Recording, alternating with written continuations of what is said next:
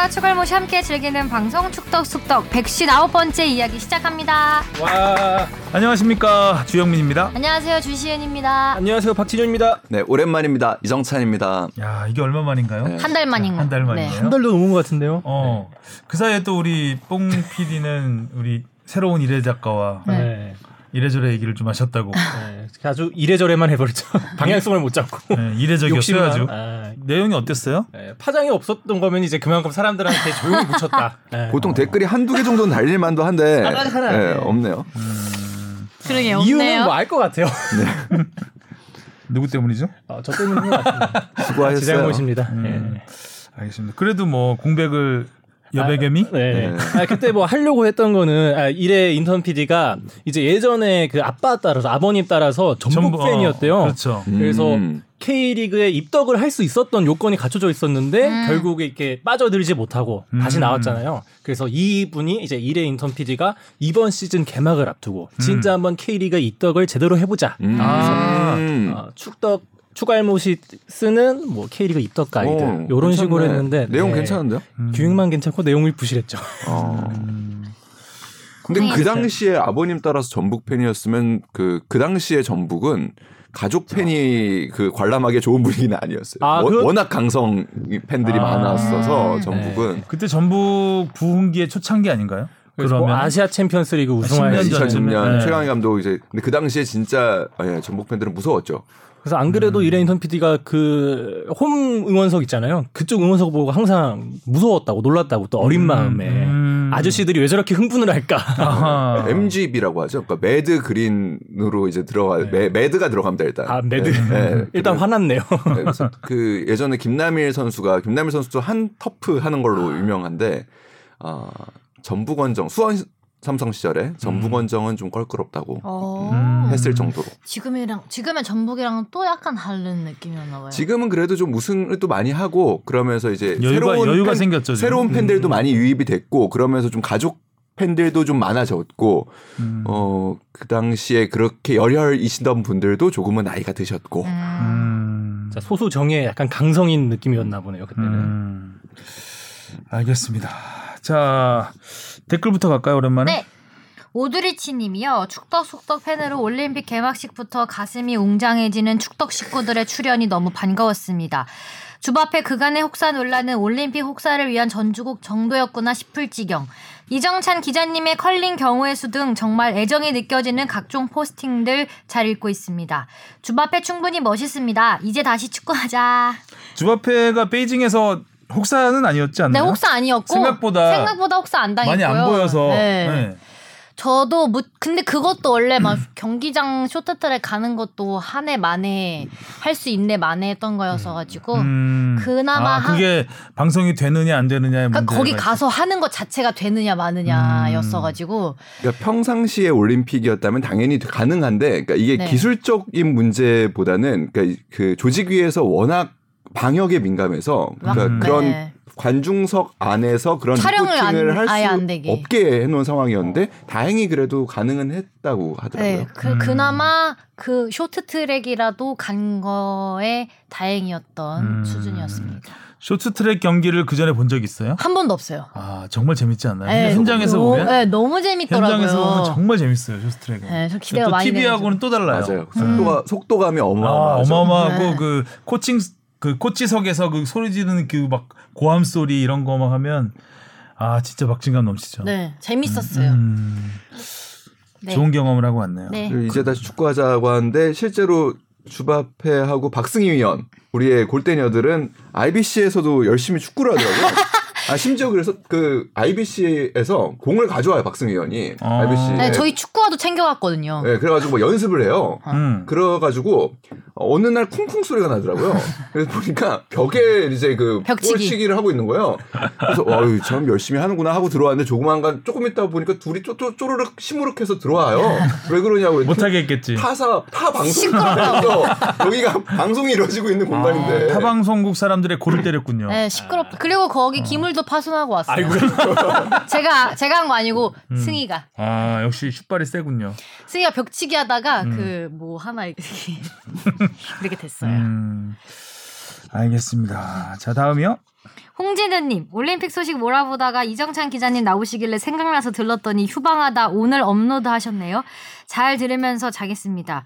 평창 때 고3이라 올림픽을 즐기지 못하셨다던 인턴 PD님, 지금 제 모습이 오버랩 돼서 슬프네요. 내일은 K리그 개막인데 올해는 어쩔 수 없이 스킵해요.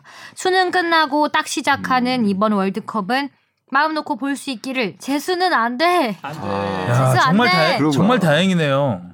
월드컵이, 아, 월드컵이 그렇지. 어, 네. 12월에 열려서 아, 그 그러니까요. 불행 그전 같으면. 이제 그죠? 이게 딱 그 동계 올림픽, 월드컵, 아시안 게임 걸리는 해 이제 수능 그렇죠. 3학년 고3은 정말 힘들었던 저 개인적으로 음. 저도 2000년이 고3이었는데 그때 유로 2000 때문에 여름에 그 제 라이프 스타일이 완전히 망가졌어요. 그러니까 음, 그 유로 2000. 예, 밤에 한 두세 경기 보다가 아, 이제 한, 사실 한, 한 경기만 보고 공부하자는데 한 경기 끝나고 조금 있다 보면은 두 번째 경기가 시작을 해요. 유로 2000이 참 굉장히 그 98년 프랑스 월드컵이었고 맞아요, 맞아요. 그러니까 방송에 연결되는 방송의 획을 그은 음. 그러니까 그 전과 후가 비포와 after가 완전히 달라지기 시작한 게 이제 98년 프랑스 월드컵이고 2000년 그 유로 2000 유로 2000이 그 전에 이제 유럽 선수권 축구 선수권이라고 네. 했었는데 2000년 이후부터 유로라는 말을 쓰기 시작했거든요. 유로 2000부터는 정말 그 중계 방송의 그 완전 틀이 달라진 음. 어떻게 달라졌나요? 일단 화질부터 완전히 다르고요. 아, 화질. 그 당시에 super slow-mo라는 말이 처음 나왔죠. 아. 해가지고 뭐 그 당시 막 그 기사에는 선수들의 땀방울까지 음. 다 보이고 막 아. 이 정도로 그 정도로 이제 그 화면이 정말 정교해지고 어. 몰입감이 굉장히 컸던 것 같아요. 그래서 어. 그때는 그런 걸 생각하면서 보지는 않았지만 이제 와서 생각해 보면 몰입을 그렇게 시켜줄 수 있었던. 그때 지단의 정말 환상적인 네. 그다음에 포르투갈의 누노 고메즈, 뭐 피구 뭐 이런 오랜만에 선수들. 진짜 라떼 아, 이야기 트레제게 그랬답니다. 이런 선수들 전설로만 내려오는 그 아, 네, 유로 네. 2000은 잊을 수 없는 대회였습니다. 그리고 재수는 안 되라고 하셨는데 재수 해도 되시, 됩니다. 제가 네. 가능성을 저 재수 있거든요. 저, 저도요. 근데 재수를 아, 재미가? 재수를 해도 재수를 하면서 또 느끼는 게 있어요. 그 동안에 그, 그 억압적인 틀에서 고등학교 학창 생활을 하다가 나름 자유인이 된 거잖아요. 근데 자유인이 됐지만 그 자유를 누리지 못하고 또 다른 억압의 세계로 들어가면서 자유반 억압반 아. 하면서 또 느끼는 게 있습니다. 또 너무 재수를 두려워하지 마시고요. 네. 근데, 아, 근데 뭐 고3에 되면 좋죠. 안 하면 그렇죠. 좋죠. 안 하는 게 음, 좋죠. 안 하는 게 좋죠. 난 나쁜 거구나. 자, 그럼 오랜만에 질문 받아보겠습니다. 무엇이든 물어보세요. 앙. 김준영 님이 보내주셨는데요.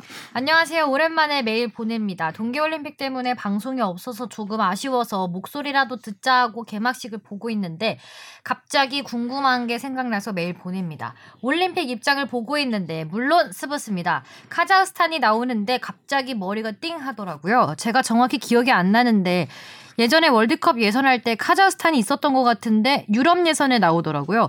혹시 호주처럼 월드컵 참가를 위해서 지역을 옮긴 건가요? 아무리 봐도 월드컵 참가가 목적이면 유럽보다는 아시아가 그나마 나을 것 같은데 만약 옮긴 게 맞다면 어떤 이유에서 옮긴 건가요? 호주를 예를 들어 아시아로 옮기려면 아시아 지역 협회 가입금 같은 것을 내나요?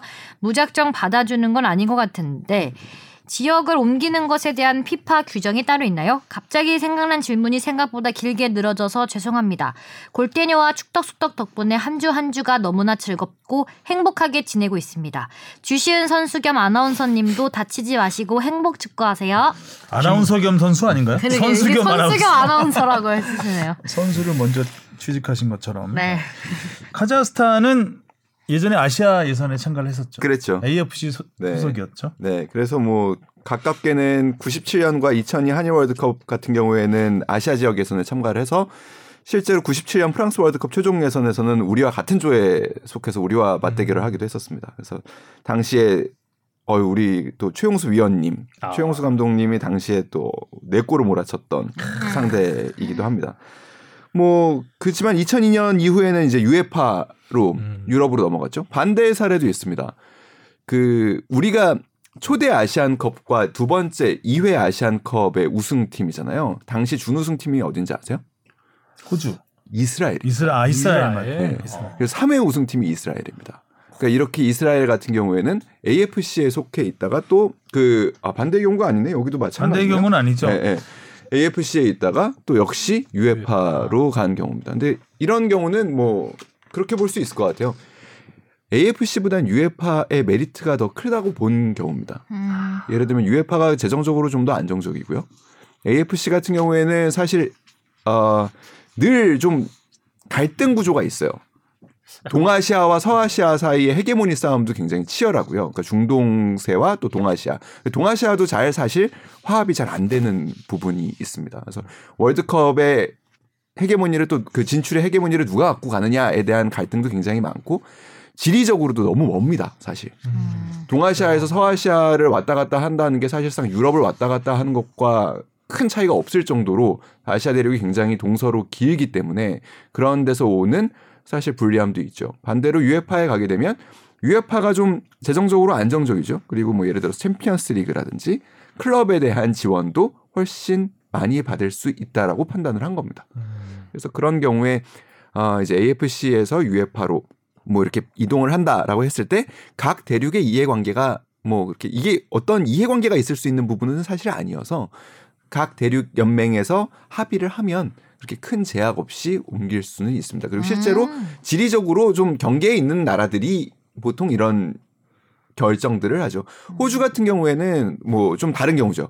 호주 같은 경우에는 오세아니아 대륙에 있지만 거기에 있으면 사실 좀 불이익을 받는다고 생각을 한 것 같아요. 월드컵을 가는 과정에 있어서. 음. 1등을 해도 반드시 타 대륙에 이제 강한 뭐 남미나 이런 팀들과 플레이오프를 치러야 되고 월드컵에 갈 가능성이 아시아 대륙에 있는 것보다 훨씬 더 떨어진다. 떨어진다고 생각을 한 거죠. 그래서 호주 같은 경우에는 AFC에 가입을 하게 된 경우에 그 이스라엘 같은 경우는 이제 중동 국가하고의 대결을 꺼렸기 때문에 그렇죠. 가장 컸던 정치적인 이유죠. 예, 예. 예, 정치적인 이유가 있었고 호주는 말씀하신 대로 이제 예전에는 지금은 딱 정해져 있진 않은 항상 바뀌긴 하지만 예전에는 호주 그러니까 오세아니아 대륙 1위 팀이 그 남미 대륙하고 꼭 네. 플레이오프를 했어요. 그래서 남미 대륙 5위, 6위하고 붙으면은 이길 가능성이 낮잖아요. 네. 예.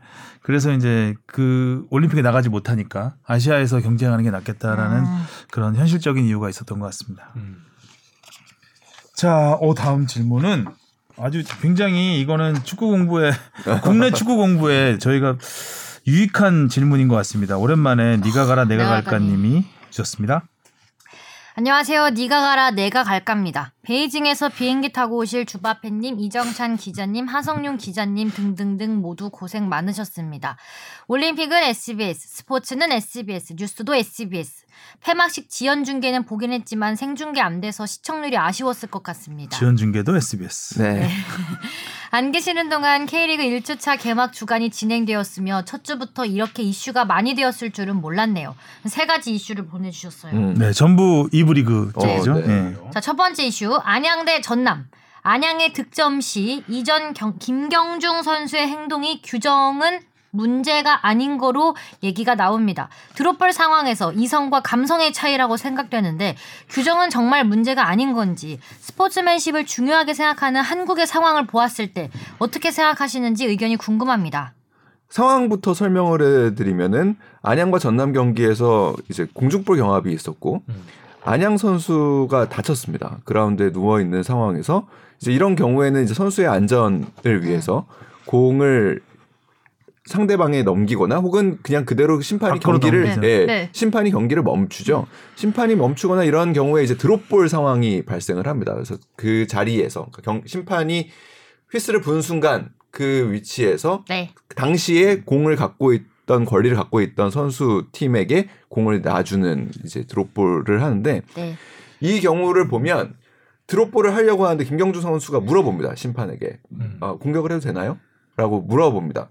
그래서 주심은 아, 정확하게는 뭐 이렇게 물어봤다고 해요. 그 공을 줘야 되냐 아니면 바로 공격해도 되냐라고 물어봤는데 주심이 바로 플레이하라고 해서 음. 바로 플레이를 해서 결국에 그 장면이 그 시퀀스가 골까지 이루어졌죠. 네.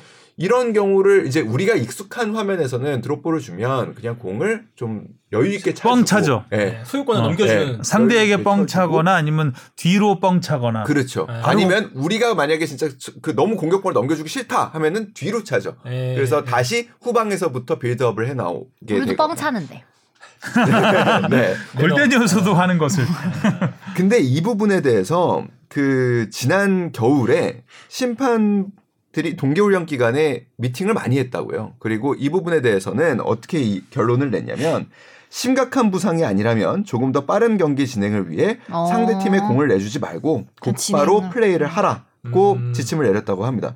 이 이유는 그러니까 이제 뭐 아까 얘기한 대로 그 다시 공을 뒤로 빼거나 아니면 멀리 차서 그 이제 상대가 하면 결국에 그 빌드업 과정에서 소모되는 시간들이 있기 때문에 경기 속도가 떨어지는 단점이 있어서 어 음. 이제 그 앙- 심판들 사이에서도 야 그러면은 그게 매너냐 비매너 아니냐라는 지적이 있을 수도 있다라는 우려도 있었지만 더 빠른 경기 진행에 대한 이점이 더 클 거라고 보고 이렇게 교육, 심판 교육을 해왔다고 합니다. 음, 음. 제가 좀 더 부연 설명을 드리면 그러니까 이 아마 질문자의 의도는 김명중 선수의 좀 태도에 좀 문제가 있지 음. 않냐라는 의도가 좀 음. 깔린 것 같은데 그런 차원에서 말씀을 드리면 일단 헤딩 경합을 하고 쓰러졌어요. 네. 그리고 옆에 있는 선수가 전남 쪽으로 안양 선수가 전남 쪽으로 뻥 쳤어요. 음. 음, 근데 차서 그 공이 밖으로 나가기 전에 음. 밖으로 나가기 근데 전남 라인으로 넘어갔죠 이미 네. 공은 나가기 전에 휘- 주심이 불었죠. 불고 거기서 이제 부상 당한 정도를 살피고 다시 재개를 하는 상황이었어요. 근데 저는 좀 이해가 안 됐던 부분이 공이 이제 전남 쪽으로 뻥 쳤다고 했잖아요. 근데 뻥 차서 꽤 안쪽으로 들어갔단 말이에요. 음. 근데 드롭볼한 위치. 위치 는 하프라인에서 조금 안쪽이었어요. 음. 음. 그래서 이제 정확히 휘슬을 분 불었을 당시의 공의 위치와 드롭볼의 위치는 위치. 달랐다. 음. 드롭볼의 위치는 중앙선 부근이었다. 음. 그렇기 때문에 김경중 선수 입장에서는 공격을 해- 할 수도 있다라는 느낌이 들었을 수도 있다라는 생각이 들지만 그래도 전남으로 공이 넘어왔을 때 휘스를 불었기 때문에 그 공은 드롭볼을 해서 안양 선수가 차더라도 전남 선수한테 주는 게 맞지 않았겠느냐. 음. 이게 이제 이성과 감성의 차이라는 게 그거죠. 음. 그러니까 이성적으로는 룰상으로는 문제가 없지만 그래도 감성적으로는 그렇죠. 공이 전남. 쪽으로 이미 넘어간 상태이기 때문에 이걸 전남 쪽으로 주는 게 맞지 않느냐라는 거였고 그때 공이 전남 쪽으로 넘어갈 때 그 수비수가 그 수비수가 앞으로 당겨 있기 때문에 완전 골키퍼밖에 없는 상황이었거든요. 그렇기 때문에 그 상황에서 공격을 재개했을 때도 그 전남의 수비 라인이 굉장히 앞으로 와 있는 상황이었어요. 근데 거기서 이제 안양 선수 김경중 선수가 물론 바로 앞으로 치고 나가 음. 서 공격을 하지 않고 옆으로 돌리긴 했지만 어, 공격을 한 건 조금은 스포츠맨십에 어긋나는 게 아니냐라는 약간의 항의가 묻어 있는 질문이 아닌가라는 생각이 들었습니다.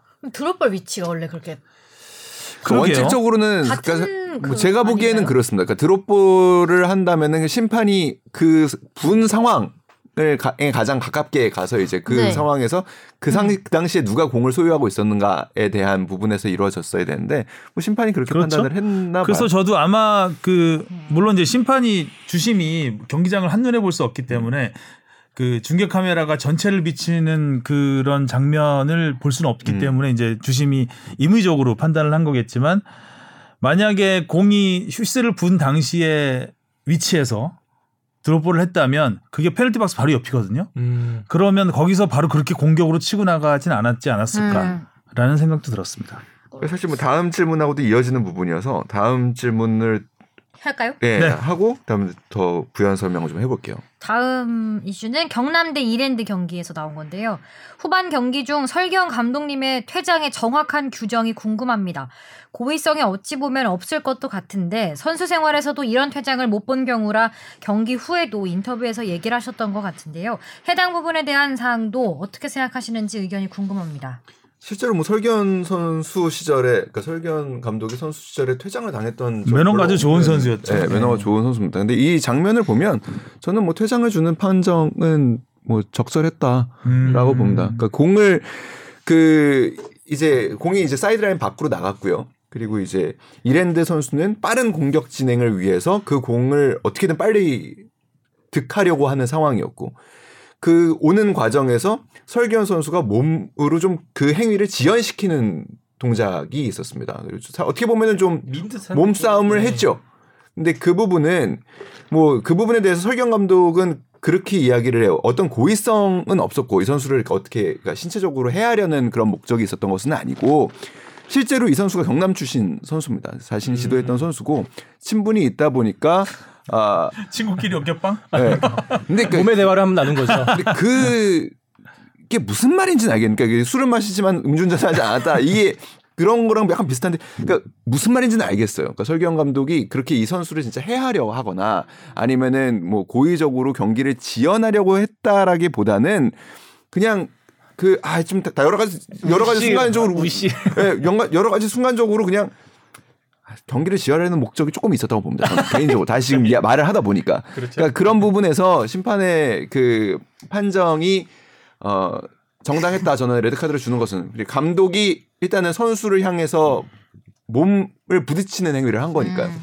근데 이게 결국에는 어떤 아까 얘기한 안양 전남전에서 어떻게 보면 좀 이어지는 맥락인 게 뭐냐면 원래 과거에는 벤치에 카드를 주는 일이 없었습니다. 그러니까 음. 벤치에 카드를 주기 시작한 게 2019년에 규정이 개정되면서입니다. 그때부터 벤치에 있는 선수, 지도자, 코치도 똑같이 경기에 가담하는 선수와 동일하게 옐로 카드를 줄 수 있고 옐로 카드가 두 장이 되면 퇴장을 줄 수 있고 다이렉트 퇴장도 가능한 음. 경우가 됐습니다. 이거는 그 전에는 그렇지 않았거든요. 예를 들어서 벤치에 있는 선수가 뭐 문제를 일으켰다. 그럼 구두 경고예요. 음. 혹은 뭐 그 심판에게 감독이 거칠게 항의를 한다. 역시 구두 경고입니다. 그러다가 뭐 경기장 밖으로 나가라는 명령은 할 수 있겠지만 레드 카드를 주는 일은 없었거든요. 그러다 보니 지연됩니다 경기가. 선수들의 항의나 불필요한 개입이나 불필요한 몸싸움이 벌어지는 경우 그리고 실제로 터치라인 부근에서 상대팀 선수하고 몸싸움이 벌어졌을 때 벤치 선수들이 가담을 하는 경우도 있거든요. 음. 그러니까 이런 경우에 이 선수들에게 적절한 제재가 주어지지 않으면 경기가 굉장히 오래 지연될 가능성이 있습니다. 그래서 결국에는 앞에서 이야기한 드롭볼 상황에서 경기를 빨리 재개하라는 것, 그리고 그 상대에게 공을 넘겨주지 않아도 된다는 것, 그리고 이 벤치에게 카드를 주는 행위 다 어떻게 보면 경기 외적인 부분으로 인해서 시간을 낭비하는 부분을 없애보자라는 취지에서는 있는 걸로 이해가 됩니다. 근데 저는 개인적으로 그 여기까지 이야기를 하고 정리를 하고 안양 전남전 같은 경우에는 사실 공을 넘겨줬으면 좋다 좋았겠다라는 생각을 합니다. 그 이 부분도 제가 질문에 깔린 의도 출제자의- 어, 의도 출제자의 그, 그, 아니, 의도처럼. 출제자의 의도 입장에서 얘기를 한다면 어 물론 어깨로 쳤죠. 네. 쳤는데 그게 이제 어 퇴장은 과하다. 음. 그러고 정을 저는 생각을 합니다. 그러니까 어깨로 자 감독이 개입하는 감독과 선수가 이 싸우는 장면 많이 봤잖아요. 음. 특히 해외 축구에서 이 정도면 저는 그냥 구두 경고 정도면 음. 조심하라 정도 하지 않았을까. 그리고 선수가 뭐 쓰러져서 그, 그 정도의 타격을 준 것도 아니고 물론 선수의 진로는 방해했죠. 방해했는데 좀 억울할 수도 있겠다. 설경 감독 입장에서는. 한데 굉장히 칼같이 음. 판정을 했다. 음, 좀 엄했다라고 생각을 합니다. 자 다음 질문. 김포 대 광주 경기입니다. 김포 승리에 대한 고정훈 감독님께서 많은 준비를 하셨는데 추가적으로 김포의 구단 방향성 등 기타 내용이 궁금합니다. 아, 이 부분은 조금 그 간단하게 얘기하기는 어려운 것 같아요. 그리고 좀 준비도 좀 부족해요. 김포의 방향성 부분은 그리고 이제 시작이기 때문에 네. 네. 근데 잘하던데요. 네. 지금 1등 하고 네. 있잖아요. 네. 음. 두 경기를 모두 아주 좋은 경기력으로 보여줬죠. 그리고 뭐, 그러니까 잠재력은 분명히 있는 팀입니다. 일단은. 그 일단 김포라는 그래도 또 지리적인 위치 음. 그리고 수도권에 있는 팀 그렇지만 또 한계도 분명하죠. 그러니까 아무래도 시도민 구단이라는 부분에서 정치적인 영향을 에서 자유로울 수 없고요. 그런 부분들에서 어떻게 나갈지 방향성을 어떻게 잡을지는 잘 모르겠지만 어 그래도 제가 보기에는 그런 정치적 외압에서 조금 자유롭게 활동을 하실 수 있고 어 그다음에 축구의 전문성이 있는 분들이 그래도 제법 프론트로 많이 가신 걸로 알고 있습니다. 음. 그래서 조금 기대해 보고 있는 부분. 지금까지 행보를 보면 어, 나름 시에서 지원은 탄탄하게 해주는 게 아닌가라는 생각이 듭니다. 네. 지난번에 기자회견도 하고 프로 그- 그 선언을 하면서 고정훈 감독도 스타 플레이어 출신이기 때문에 어, 나는 김포에서 좀 밀어주는 것 같은 느낌이 들고 일단 시작도 좋아서 어 그래서 광주 상대팀 광주가 또 일부 리그에서 강등된. 어, 강등된 팀이기 때문에 이 정도의 수준을 보여줬다는 거는 어, 나름 희망적인 음. 내용이 있었다고 봅니다. 근데 구단의 방향성을 궁금해하시니까 한번 취재는 한번 해볼게요. 저도 음. 궁금하네요. 방향은 일단 일부 리그 일부 리그로 자- 방향으로. 어, 일부 일- 리그겠죠? 일단 상향선을 타야 되겠죠. 예.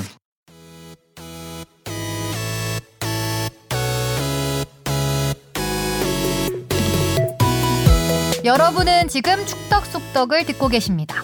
잊지 말고 하트 꾹. 자 이슈 포커스로 가보겠습니다. 오랜만에 또 제목! 뽕 PD의 그 제목 보는 재미. 한 달 쉬었으면 뭐. 어 까보니까 달랐다. 달랐다? 아 달랐다? 물음표. K리그 대혼전 양상 예고. 아. 음, 까보니까는 많이 고민한 흔적이. 까보니까. 한 달 만에 까봤는데 별게 없네요. 감 다 주고 있고. 네. 아니 올림픽 기간에 K리그가 시작을 해서 이 틈틈이 한두 경기씩 봤었는데 이제 오늘 방송을 앞두고 좀 봤는데 야 이거 이거 이거 예측 불허 예측 진짜 이 순위가- 방향성이 어딘가요 네, 이거 순위 좀 보세요, 순위. 어. 어, 뭐 인천이 인천이 일위. 2등입니다, 지금. 어제는 또 전북이 졌어요 네. 네. 하여간 뭐 이렇게 박 터지게 시작한 그쵸. K리그가 있었는가 싶을 정도로 이번에는 그리고 또 막 경기 많이 하잖아요. 나중에 이제 음. 플레이오프 되면 음. 순위가 아주. 조심해야 각 되는데. 팀들의 갖고 있는 장점들과 위험 요소들은 근데 그이세 경기에 대부분 다 나온 것 같아요. 아, 맞아요. 음. 다 그게 다 넷플이 있었고 네. 저는 최근에 이제 이번에 그 기사 보고 놀랐던 게 그 이번에 세 경기까지 했지만 그 전에 두 경기까지 했을 때 2연속 승리를 한 팀이 없던 시즌이 1, 7년 만이라고 하더라고요. 아, 7년 만에. 어. 그래서 그만큼 뭔가 이 확실한 상승가도 딱 1강으로 자리 잡고 있진 않다. 물론 울산과 인천이 승점 7점으로 상위에 올라 있긴 한데 일단 3연속 다 이긴 팀도 없고요. 어, 뭐 이제 세 경기 해가지고. 다 놀라워요. 팀, 네. 뭐- 팀별로 보면 울산도 전체적으로 보면 울산도 뭐 이동경, 이동 이동준 선수 나가고, 나가고. 했는데 진짜 많이 나왔죠. 뭐 나름 잘하고 있고요. 인천이 또 인천은 이런 시작이 있었는가 싶을 정도로 잘하고 있고. 포항까지도 그렇지 않나요? 음. 포항도 이제 강상우 선수 이적 이슈도 있었고 그 전북이 또 네. 주- 너무 주춤되고 있다는 느낌이 들고 어, 또 수원 FC는 이승호 선수 때문에 관심을 확 받았는데 승점 0점. 네, 유일하게 음. 승리를 승점을 쌓지 못. 자, 어느 팀부터 볼까요, 그러면? 뭐 아까 말씀드린 대로 뭐 이렇게 사실 그 팀들의 장점과 갖고 있는 위험 요소들이 다 드러난 것 같은데 뭐 3라운드 결과에 맞춰서 한번 보자면 음? 아무래도 뭐 울산이 수원 FC를 2대 1로 이기면서 울산이 2승째를 챙겼죠. 그래서 첫 경기 김천 상무와 경기에서 0대 0으로 비기면서 어 무승부로 시작을 했지만 음. 어, 다음 경기에서 승리를 했고 그리고 2연승을 거뒀습니다. 울산 같은 경우에는 단점이 분명합니다.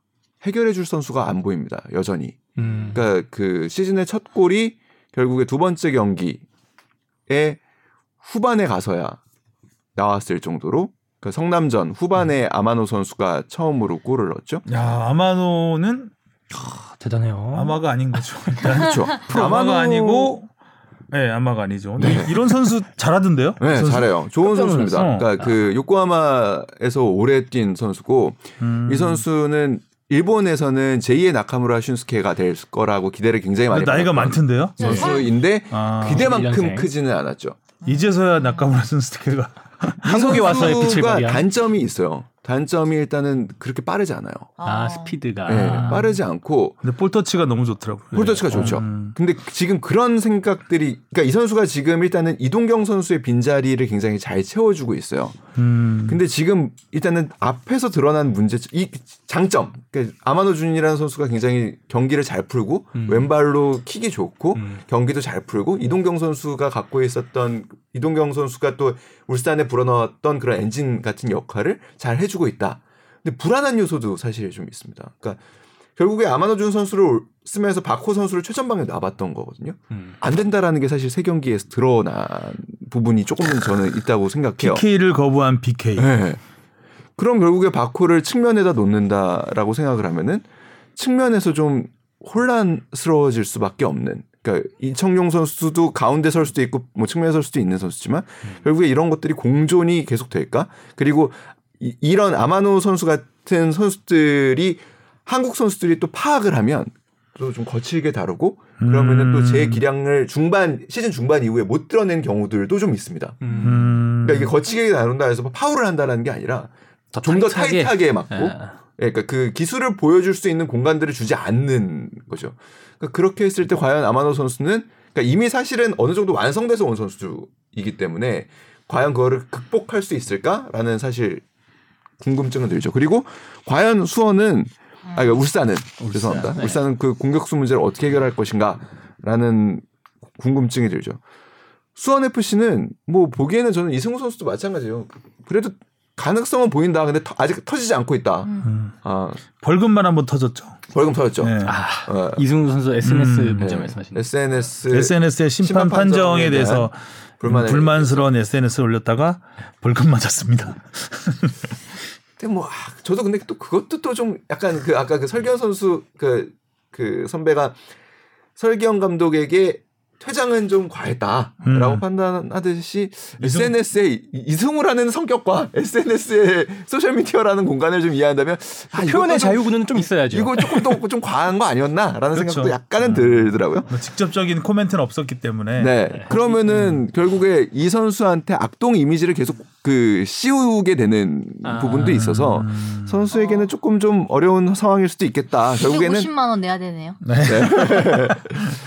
선수 입장에서는 그러니까 빨리 골을 얻는 거 외에는 답이 맞아, 없겠죠. 그러니까 이승우 선수 움직임은 괜찮지 않았나요? 뭐 골은 안 터졌지만 괜찮아요. 나는 기회를 잡거나 이런 부분들은 어, 예전의 모습들이 조금 살아 있다라는 확실히 스타성만큼은 음. 진짜 가, 이승우 선수가 뭘. 예, 하기만 해도 다 그러니까, 이슈가 되니까. 네, 뭘, 이- 뭘 해도 막 그 카메라가 중계 카메라가 이승우 선수만 뭐 계속 비춰주는 몸만 풀고 있어도 네. 예, 기사가 되는. 뭘 해도 다 이승우 선수만. 다만 근데 아직 시즌 띄어. 초반이어서 그런지 아니면은 준비가 조금 부족해서 그런지 그 예전에 보여주던 폭발력이 좀 보이지 않는 부분이 조금 아쉬운 것 같아요. 그러니까 분명히 이 울산과 경기에서도 보면은 뭐또 그 앞선 경기에서도 아주 앞에 공간이 생겼을 때 이런 이- 우리가 23 20세 월드컵이나 그 전에 뭐 16세 아시안 음, 선수권 이런 때 보여줬던 막 폭발적인 스피드가 맞아. 사실 보이지 않는다면 이승우 선수는 핸디캡이 또 분명한 선수기 때문에 음, 음. 그런 스피드가 살지 않는다면 조금 어려울 수도 있겠다라는 생각은 뭐 들었습니다. 처음이니까 지난 시즌에도 뭐 백승우 선수 K리그로 왔을 그렇죠. 때 도전하다가 네. 또 중간부터 잘했던 잘거 생각해 보면 터졌으니까. 어느 타이밍이 있겠죠. 네. 음. 한번 물고만 트면 될 것 같아요.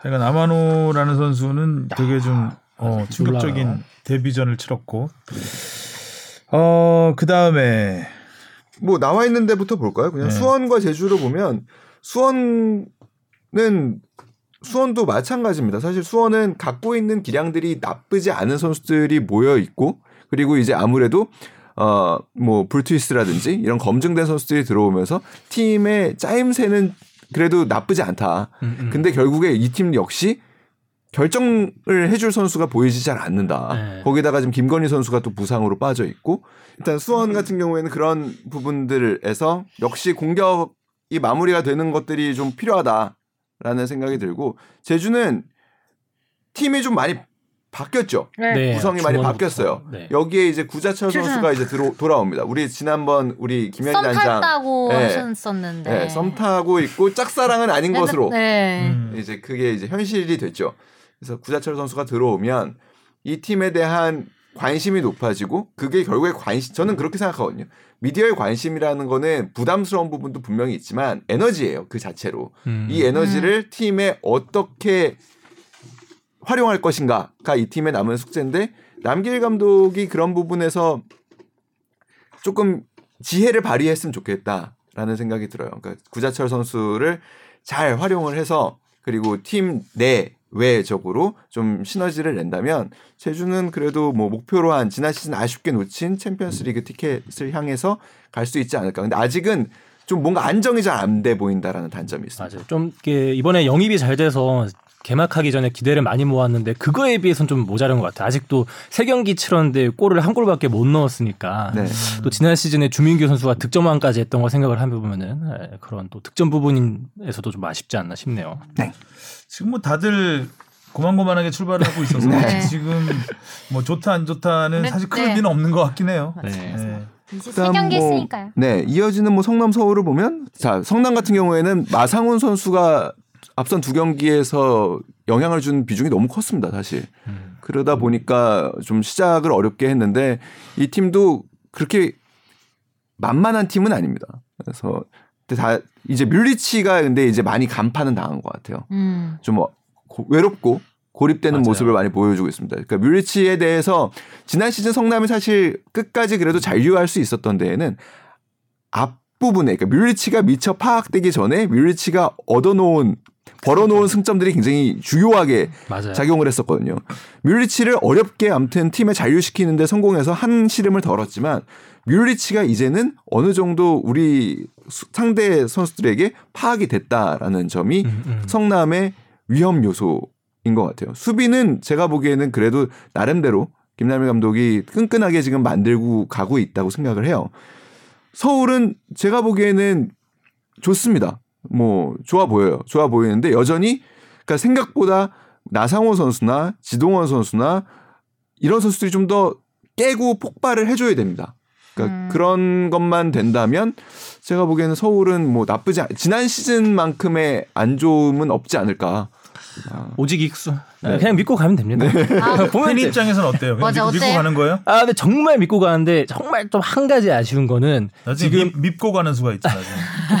지금 세 경기 선발이 계속 똑같이 돌아가고 있거든요. 지금 시즌 초에 일정도 빡빡한데 이게 잘못하다가는 그 특히 지난번에 2라운드의 인천전에서 조성환 감독님이 진짜 준비 많이 해오셨던 게 그 서울이 지금 양쪽 풀백들을 가운데 세우면서 빌드업을 하는 축구를 하고 있잖아요. 그 거를 막는 전술을 딱 준비하면서 서울이 전반전을 되게 고전했었거든요.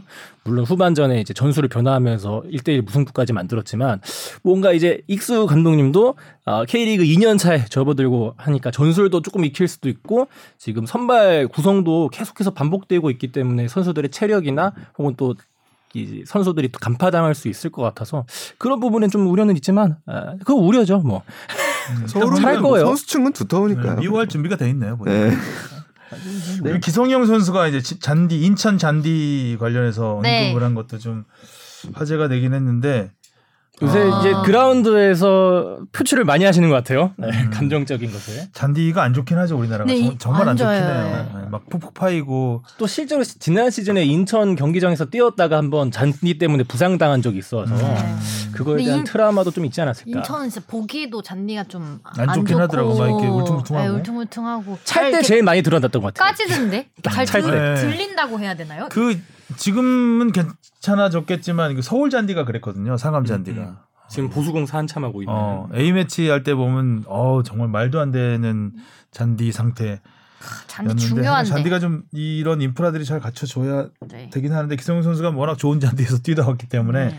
근데 더 그 민감할 수도 있을 것 같아요. 해외에서 이제 뛰다가 오는 선수들이 한결같죠. 예, 네. 늘 이야기하는 부분들이 근데 사실 이런 부분들입니다. 좋은 경기를 보여주고 싶고 음, 선수 그 팬들의 기대를 알고 있고 그러니까 그런 부분이에요. 그러니까 잔디가 고르거나 그러지 않으면 선수가 다음 동작을 예상을 예측을 할 수가 없습니다. 할 수 없고 불안해지고. 네. 음. 그러니까 보통 이제 좋은 선수들의 기준은 뭐냐면 미드 특히 미드필더의 경우에 주변 상황들을 인지를 이미 하고 있는 거죠. 공이 나에게 오기 전에. 그래서 공이 나한테 왔을 때 다음 행동을 어떻게 어떤 결정을 내릴지가 좋은 적절한 판단을 제때 내리는 선수가 좋은 선수라고 할 수 있는데 잔디가 좋지 않다 보니까 공이 어떻게 올지에 더 음. 신경을 써야 되는 부분들이 있습니다. 그러면 판단이 느려지고 그 주변 상황에 대한 파악이 또 부족해지고 그 상황에서 어 거칠게 이제 압박이 들어오면은 피할 수가 없는 음. 여러 가지 문제들이 있죠. 경기의 템포나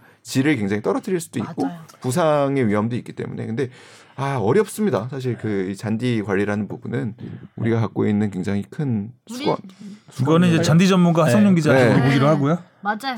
네. 취지 파일 몇 개 좀 쓰시고 잔디 상태를 고배를 해서 자, 잔디. 그 다음에 강원과 인천을 볼까요? 강원은 수비는 진짜 좋습니다. 아, 네, 정말로 그 최용수 감독이 쓰리백을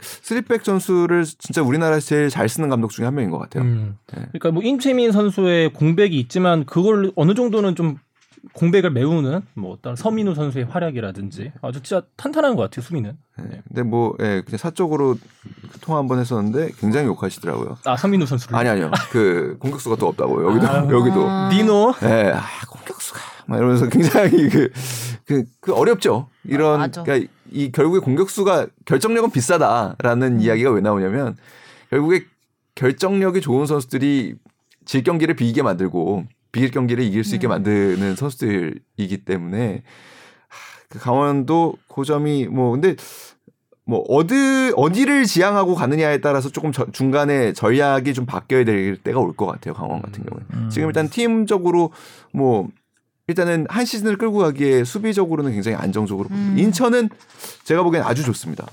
인천 왜 이렇게 잘하는 걸까요? 생존한 그만. 인천은 다큐멘터리 한번 더 만들어야 될 것 같아요. 어. 네. 인천은 일단은 뭐 이명주 선수가 역시 어, 클래스가 다르다. 네. 아 다르다라는 거를 분명히 넓게 보더라고요, 아주. 네, 음. 경기를 굉장히 잘 풀어주고 있는 점이 있고 인천은 그리고 확실한 부분 인천이 그 동안에 떨어질 듯 떨어질 듯해서 떨어지지 않았던 가장 큰 이유는 사실 무고사라는 존재 음. 결정력은 비싸요.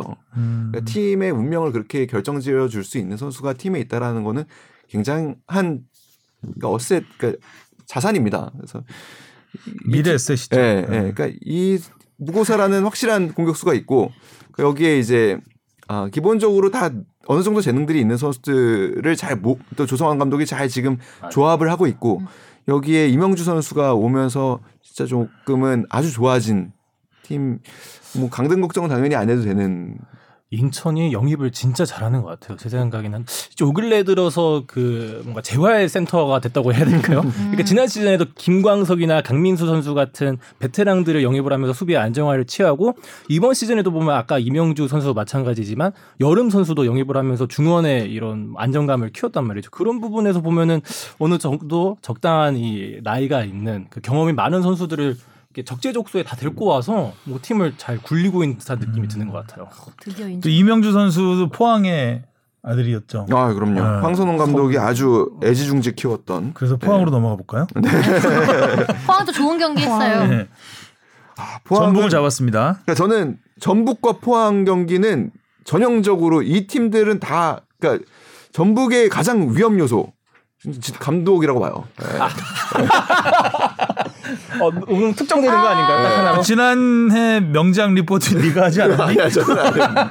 아니 아니 기자가 했나? 좋은 지도자 예요. 그러니까 그 친화력이 굉장히 좋고 그리고 뭐꼭 친화력만 좋은 게 아니라 전술적으로도 수석 코치를 오래 하면서 뭐 좋은 만회 들어갔습니다. 네. 지금 만회. 근데 위험 요소가 감독이라고 하셨잖아요. 경험이 없다는 점. 아, 2년 차죠 이제. 네. 그래서 지난 시즌에는 뭐 제가 보기에는 뭐 물론 그 예. 근데 저는 개인적으로 굉장히 위험 요소라고 봅니다. 아, 이번에 그러면 팬들도 공감할 것 같은 멘트다.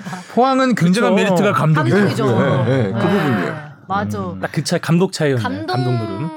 역량. 아, 그러니까 물론 그렇다고 그래서 지금 그래서 뭐 김기동 감독이 전북을 맡고 저 그 그럼 더 자- 전북이 잘 될 거다 뭐 이런 얘기를 네, 하려는 게 아니지. 아니라 아, 그러니까 그쵸, 그 그쵸. 그러니까 포항이라는 팀 안에서 김기동 감독이 이 팀에 미치는 영향이라는 걸 봤을 때 사실 그리고 김상식 감독은 좋은 지도 역량을 갖고 있음에도 불구하고 사실 김상식 감독이 팀에 미칠 수 있는 영향이 제한적일 수도 있어요. 왜냐하면 팀에 워낙 좋은 선수들이 많고. 어렵죠. 전북이란 팀을 하, leading하기가 정말 어려운 팀이죠. 네. 그래서 그런 것들도 생각을 고려했을 때 음. 아, 전북은 뭐 크게 나빠질 게 없습니다. 나빠진 게 없고 뭐 선수들도 더 어떻게 보면은 성장할 수 있는 선수들이 많고 뭐 송민규 선수라든지 어 그리고 또 여전히 뭐 베테랑들 뭐 김보경 선수라든지 이런 선수들이 좋은 모습을 보여주고 있어서 영 당연히 우승 후보고 음. 6회 연속의 우승에 가장 근접한 뭐 팀이겠지만 아 그 부분을 김상식 감독도 이런 시선을 알고 있죠. 그러니까 이거를 깨면서 더 좋은 지도자로 결국에 성장을 해야겠죠. 맞습니다. 김상식 감독이 작년에 우승한 다음에 그 눈물. 어. 우라의 댄스. 네, 그게 이제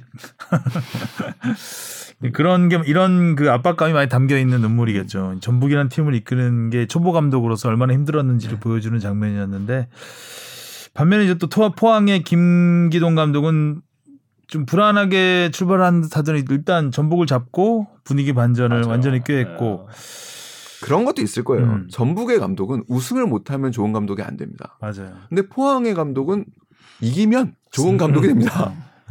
가운데만 상위 스플릿만 가도 가도 네. 사실 지금 뭐 엄청나게 많은 선수를 잃어버렸잖아요. 진짜 지금 맞아. 지금도 뛸 수 있는 선수들을 강상우 선수까지 음. 잃어버렸으니. 자 그리고 대구 김천 어 김천은 역시 어 김천이 어제 지긴 했는데 어, 초반 출발은 아주 좋아요. 아, 뭐, 이, 이 팀은 뭐 영입이 굉장히 잘 되는 팀이니까요. 네.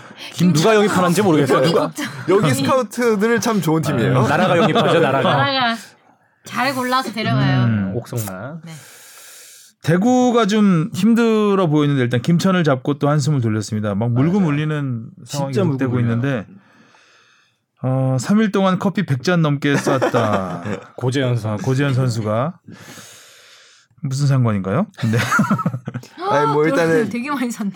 그 전북전에서 골을 넣고 그리고 이번에 또 김천전에서도 그냥 뭐 공이 발에 붙더라고요. 그냥 음. 그렇게 음. 되면서 이제 골을 넣었는데 뭐 고재현 선수는 유망한 선수죠. 앞, 앞길이 굉장히 밝은 앞날이 밝은 선수기 때문에 대구에서 또 뭐 아무래도 가마 감독의 이제 의중이야. 그러니까 조광래 감독이 뭐 그 두 감독과 이제 사장의 시너지가 워낙 뭐 검증이 돼 있으니 음, 음. 자 이제 그게 감독으로서의 어떤 리스크는 제가 보기에는 새, 새로운 감독이라고 해서 겪을 만한 리스크는 좀 적을 것 같고 이제 선수들이 그거를 얼마나 잘 구현을 해내느냐 그리고 뭐 정승원 선수라든지 빠져나간 자리가 좀 있는데 음, 음. 이 자리를 얼마나 잘 메우느냐가 맞아요. 고재현 선수가 정말 잘 영입된 것 같은 게 사실 대구의 축구를 생각해 보면 되게 막 빠르고 역습이 이렇게 그치. 한 번에 이루어지는 음. 그 축구가 기억이 나잖아요. 근데 최근에 사실 대구의 스쿼드를 보면은 약간 좀이 연령대가 올라갔다는 생각. 이 세징야도 그렇고 그렇죠. 에드가도 에이징 커버가 음. 왔고 뭐 지난 시즌에도 뭐 선수가 없어서 이용래 선수가 뭐 취업 사기 당했다 뭐 이런 식으로 해서 음. 중원에서 계속 뛰었잖아요. 그래서 뭔가 전 보다는 좀 기동력이 좀 떨어진 것 아닌가 그런 생각이 들었는데 이 고재현 선수가 거기에 활기를 아주 톡톡히 넣어주고 있더라고요. 음. 음. 자 K리그 오랜만에 한 팀 한 팀다 네. 살펴봤고 네. 자 이제 해외 축구 음. 소식을 볼 텐데 해외 축구는 뭐 우크라이나 네. 침공 러시아의 우크라이나 침공 이후 많은 어 우크라이나를 향한 응원 문결, 음. 물결 네. 그리고 러시아를 향한 규탄 네. 물결 이런 것들이 이어지면서 또 오늘 새벽에는 그 첼시의 아브라모비치 구단주가 첼시를 매각했죠. 그렇죠. 어, 뭐 어느 정도는 예견된 상황이기도 했었는데 제재를 피할 수 없는 상황이니까요. 음, 뭐 자산을 동결한다. 또 푸틴의 절친이라고 또 네. 유명한 사람이기 때문에. 근데 또 첼시는 이겼고. 네, 간신히 이겼죠. 어, 우리 손흥민의 토트넘. 아유, 아, 손흥민 선수 너무 아까웠어요. 그 미들스브러전. 네. 잡을 수 있었던 찬스가 되게 아, 많았었는데 난 지금 그 힐킥이 들어갔으면 아, 힐킥. 너무 잘 찼잖아요, 힐킥을. 그리고 또 경기 운도 좀만 따르지 않았고. 네. 네, 경기가 전체적으로 중계를 보는 입장에서 산만했죠. 막 사고 때문에 계속 한 화면으로만 보이고 사이드 쪽 화면으로만 어, 카메라 보고. 카메라 네네네. 어, 맞아요. 근데 어떻게 보면 그거는 손흥민 선수한테 좀 다행인 것 같기도 해요. 그러니까 실제로 저도 그러니까 이걸 현장에서 보지 못했으니까 현 그러니까 손흥민 선수에 대한 혹평을 내린 매체들을 보면 음. 가장 비난하는 장면은 그 에릭 다이어? 아니요 그 헤딩, 장면입니다. 아, 헤딩. 네. 그 slow-mo가 안 나왔죠. 네. 그게 다행히 어떻게 보면 저희 그 다행인 건지 모르겠는데 먼발치서 보이죠. 먼 돈만. 발치에서 보기에는 아 이거 뭐 못 낼 수도 있는 거 아닌가라는 생- 그림으로 보이는데 그러니까 실제로 혹평을 한 매체들 뭐 최저평점을 준 매체들도 있었잖아요. 그런 데를 보면은 그 장면에 대한 아쉬움이 굉장히 컸던 것 음, 같아요. 역시 헤딩을 즐겨하는 선수가 아니기 때문에 음. 어, 너무 정직하게 한 음. 느낌? 좀 빗 맞춰가지고 방향을 틀었거나 땅볼로 찼거나 뭐 이런 네. 게 있었으면 좋았겠다라는 생각이 살짝 들긴 했어요. 네, 그뭐 이게 원래 우리가 보는 화면과 좀 다른 화면으로 보다 보니까 잘 모르겠지만 굉장히 가까웠다고 해요. 아. 그, 그 골대와의 거리가. 어. 그래서 그게 놓치기가 좀 어려웠던 아, 음. 그 최영수 감독처럼 허공으로 차진 않았잖아요. 그렇죠. 어, 네, 그래서 좀 아쉬웠던. 케파처럼 어, 케파 골키퍼처럼 위로 날렸거든요. 아, 그거는 뭐 모란시장 대폭발 슛 정도. 어. 아무튼 근데 이제 120분 풀타임으로 뛰었다는 점 계속해서 혹사당하고 있는 그런 부분은 좀 체력은 체력 다시 또 우려가 되네요. 네. 음, 콘테 감독이 너무 최정의 스쿼드로 초반부터 밀어붙이는 바람에 나중에 어떻게 손을 쓸 수 없는 상황이 돼버렸죠. 음. 뭐 경기는 아쉽죠. 사실 뭐 저는 음. 뭐 케인 선수의 골이 왜 취소됐는지도 솔직히 정확히는 잘 모르겠고요. 음, 사실 또 VAR이 있는 게 또 익숙해지다 보니까 없으니까 그게 더 살짝- 이상하고 예. 그러니까 일단 공을 차는 상황, 아, 공이 있는 상황은 옵사이드 위치가 아니었잖아요. 그러니까 몸, 몸이 몸이 이제 균형을 잃으면서 옵사이드 위치가 된 거고 음. 공을 차는 발은 offside가 아니었거든요. 네, 그리고 그래서 좀 리플- 애매하긴 했어. 리플레이를 보면은 뭐 그 넘어지는 과정 같은 것도 보면 상대 선수가 약간 그렇죠. 잡았죠. 예, 잡아서- 서로 잡은 문제 살짝 네. 있긴 하죠. 그래서 그게 과연 만약에 VAR을 봤으면 그게 골이 취소가 됐을까라는 음. 그 골이 인정 자체가 안 됐죠. 일단 기- 기를 먼저 들었으니까 음. 그런 생각이 조금은 들었고 아 그리고 결승골을 얻어맞은 장면도 사실은 옵사이드 논란이 있는 네. 부분이어서 뭐 토트넘 입장에서는 조금 억울할, 억울할. 수 음. 있겠다. 아쉬움이 너무 큰. 근데, 근데 문제는 그런 억울함이라는 거는 다 나 어느 팀에게나 있을 수 있는 부분이고 결국에 그 전에 결정을 지었어야 됐다. 그렇죠. 그래도 이겼어야죠. 그만큼 최정예를 그렇게 또 다 쏟아부어서 예, 컵 대회 그래서 후유증이 좀 네, 있지. 않을까라는 좀 우려는 있습니다. 네. 손흥민 선수 어렵게 돌아와서 또 골까지 넣고 뭐 기록 세우고 하고 있는데, 네, 쉽지 않다. 음, 아까 전쟁 얘기 하- 하다가 러시아 얘기요? 예, 예.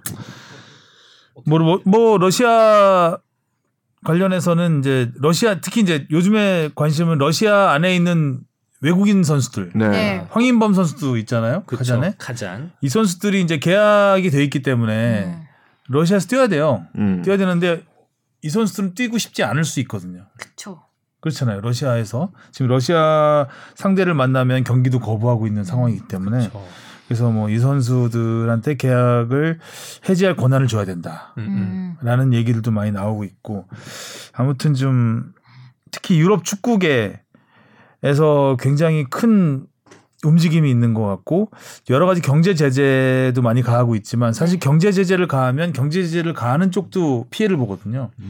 그렇죠. 그러니까 러시아한테 가장 타격을 줄 수 있는 거는 스포츠가 아닐까라는 생각 들더라고 이번에 보면. 음. 그 생각도 들었어요. 만약에 그러니까 전쟁이 아, 물론 뭐 지금도 너무나 많은 민간인들이 그리고 또 어린 아이들이 그 세상을 떠나고 있어서 너무나 안타깝지만 하루 한 단 1분이라도 그 일, 그 예상보다 일찍 당길 수 있는 부분, 전쟁을 멈추게 할 수 있는 부분들은 저는 스포츠 스타들 일일 거라고 생각을 해요. 맞아요. 어떤 정치인의 이야기보다 강한 메시지를 전할 음. 수 있고 어 우리가 이제 뭐 그런 이야기들을 많이 하죠. 스포츠와 정치는 분리해야 된다라고 하지만 애초에 스포츠의 목적이 그 사회를 좀 더 건강하게 만드는 데에 있다고 하면 지금과 같이 전쟁으로 인해서 어 아무런 잘못이 없는 민간인들이 희생되는 일은 막아야 되지 않을까? 그리고 그런 부분에서 스포츠 스타들의 말만큼 사회에 또 강한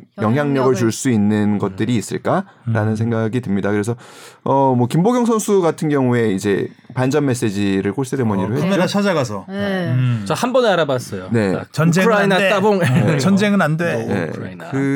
그것을 갖고 우리는 시민은 했죠. 근데 이거에 대해서 징계 대상이 될지 안 될지에 대해서 시민은 했습니다. 아, 근데 뭐 그런 부분이라 생각해요. 그러니까 선수들이 용기를 내고 주고 있는 선수들에게 굉장히 고마운 부분이고 음.